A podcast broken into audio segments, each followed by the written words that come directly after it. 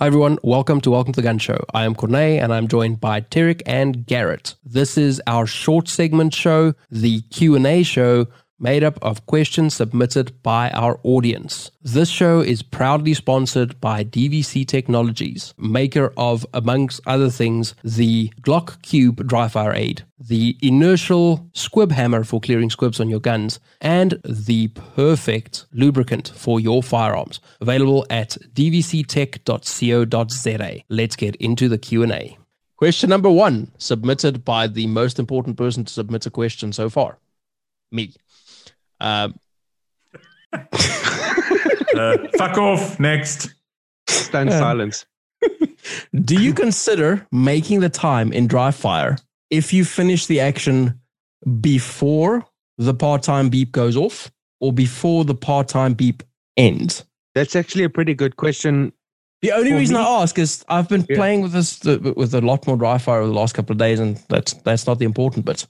Listening to Steve's episode this morning, the the refinement repetition, he said make sure that you're finished before the beep ends, and I was like, but that's not the way that I have ever been doing it. No, it's just a, an interesting question. I'd like to hear your take on it. So um, on my side with dry fire, if I'm pushing, okay, so on average, it's probably a case of finishing the drill or the whatever I'm doing before the beep ends on the second tone. Um, And that's normally when I'm pushing quite a lot of heavy speed. If I can make it while that tone's still happening, then I've made it. And then as I get some more gains, I'll eventually start getting it before the tone ends, if that makes uh, before the tone begins, if that makes sense.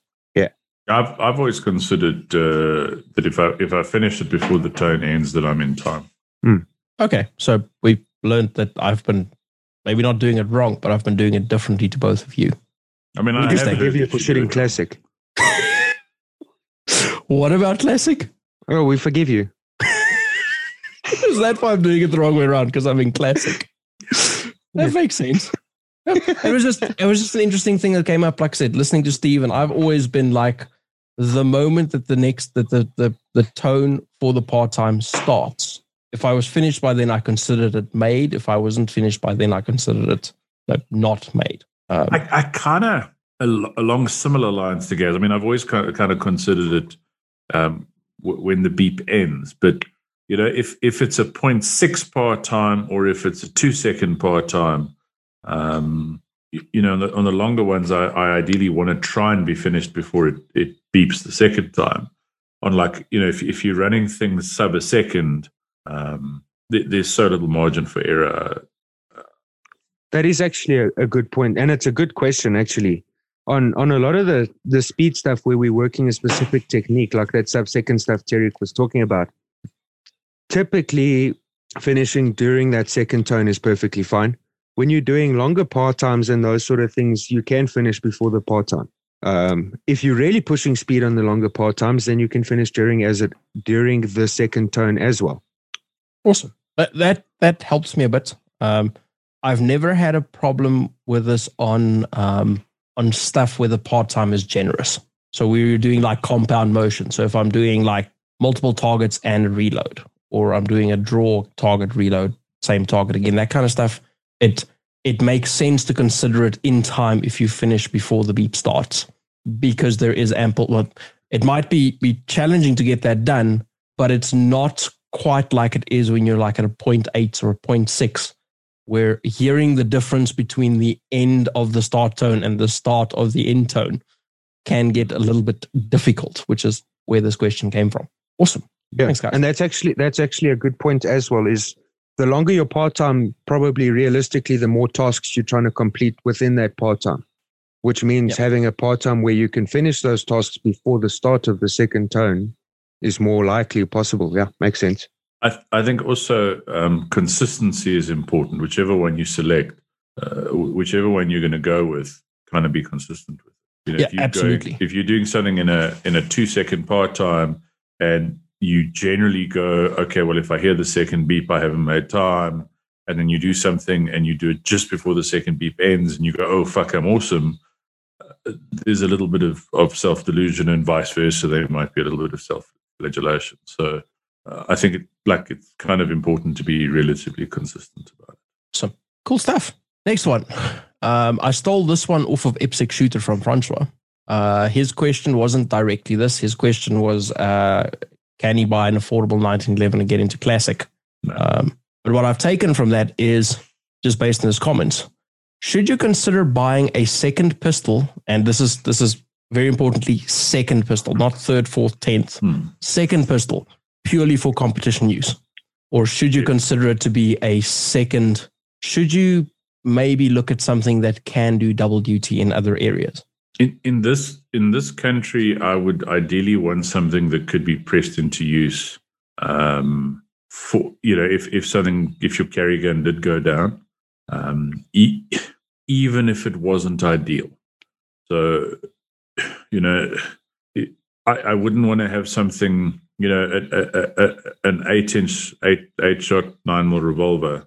Probably going to be really hard to push into to um, use as a carry gun. I think at the end of the day, it kind of depends on, on what your priorities are. But I, I, I don't like the idea of, of being without a second carryable. That could involve getting, in, in that case, getting the classic gun that you liked and and keeping it. You know, you, you can have a competitive classic gun that, that would be carryable. Jokes aside, that's a little bit harder with a, a competitive standard gun if you're going to go the 2011 route um, or an open gun or something. I agree with that. Um, so I I like the idea of, and again, this is liking the idea. There's there's no um, I can't tell you what to do. You do you. But I like the idea of having a second gun that can be a carry gun, and I like the idea of having that be something that is a sensible carry gun. Um, so I don't know if I would select a or I I'm I'm using I as in people in general. I don't think classic is the right place to go for your second gun. I think a second uh, production gun for him would make more sense. He'd he'd have a backup gun in case something happened to his primary for competition. He'd have a backup in case something happened to his primary for carry, um, and he would be able to reinforce skills with something that is sort of similar to what he actually carries for a while. Uh, and then you can acquire your third or your tenth pistol, and you can do go wild, do crazy things. Um, I, I'm I'm I'm gonna I'm gonna agree with you on some of that and disagree with on on on other bits. I would rather carry the gun I was shooting classic with than my Shadow Two. uh, yeah, so so hang on, hang on. When I say production, I think he's currently shooting a Glock. I Um, think I, shooting a Seven. Okay, Oh, so PO7. Uh, I I meant a carryable gun. So Yeah, but- the the, but- but- the Shadow Two falls into a similar sort of category to a, to a classic gun for me. It's not it's not ideal. Um, you know, I I could carry my Shadow Two if I had to.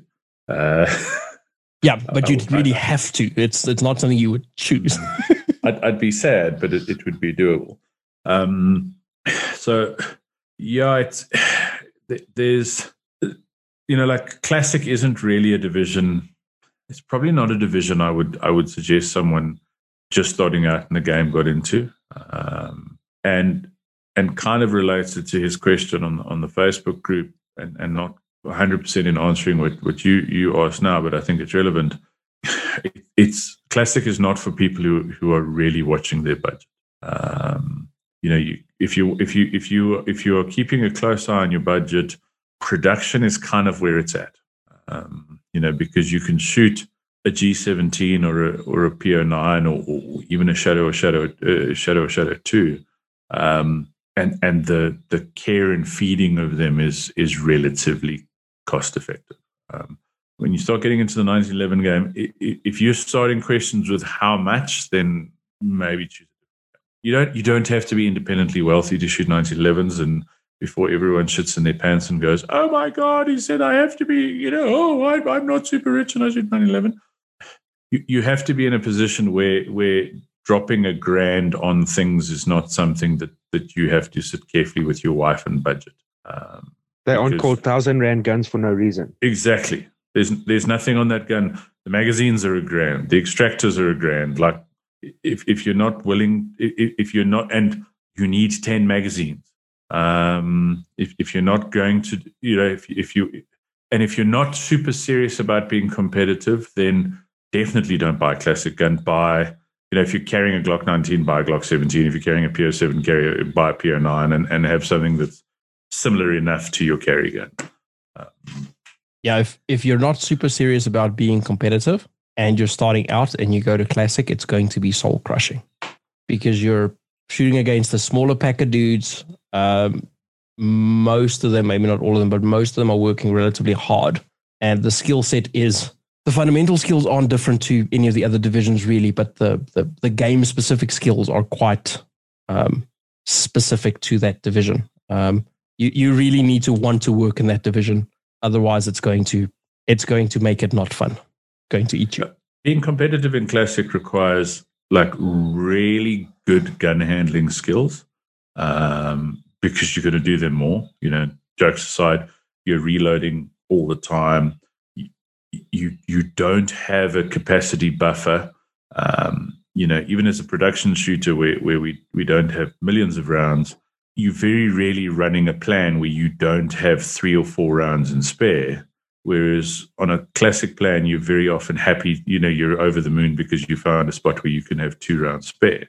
Um, and it also requires really good, a really good eye for a stage plan because you can't just copy your fellow competitor stage plans. In a lot of matches, your the classic stage plan is going to involve doing some weird things.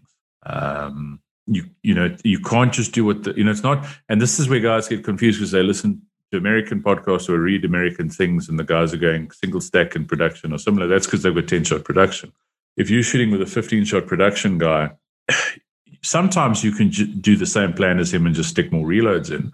Sometimes you you you need to find um, very different sort of ways of doing things. So I love classic. I, I as much as I give shit Cornet shit, it, it is a it's a division that, that I really enjoy. I really love shooting it. Um, but it's there's a reason production is the biggest division in the world. Um, and I think there's a lot to be gained by starting out in production.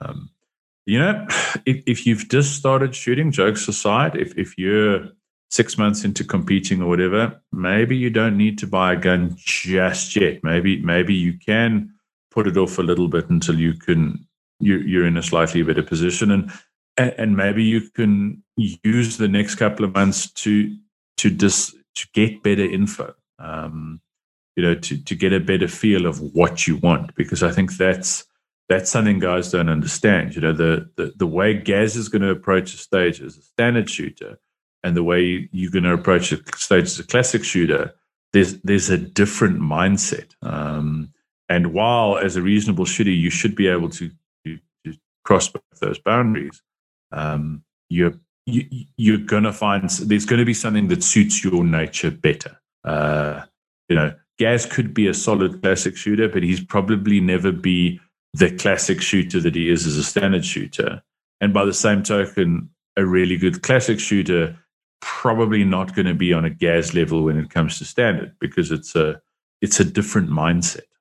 Yeah, I think I, I find classic to be intriguing. I think it's it's quite a I, I like to think of it as a different game to what the other higher capacity divisions play. Um, even though you shoot in the same stages, and it's basically the the pinnacle of make haste not waste because you got nothing to waste. Um, and going back to the original question, I think that having a, if you've only got one pistol right now, your next purchase should be something that can double up as a carry gun and a sports gun for sure. So what you're saying is get two chambers custom single stack 1911s. Um, no, I was thinking along the lines of two decent Glocks. There we go. I mean, I was smiling when you said two identical chambers, but. now, what what's what's twelve or fourteen thousand dollars between friends. Yeah, not much really. two heirloom precision guns because they are all classical. Yes, they are. Thank you very much for joining us for this episode of the Q&A show. We really appreciate you taking the time to listen to us. Don't forget to visit dvctech.co.za and have a look at their amazing products. They are the proud sponsor of this show. We hope to see you soon. Remember, every Monday at 9 a.m., we are releasing a new show. See you then. Thank you.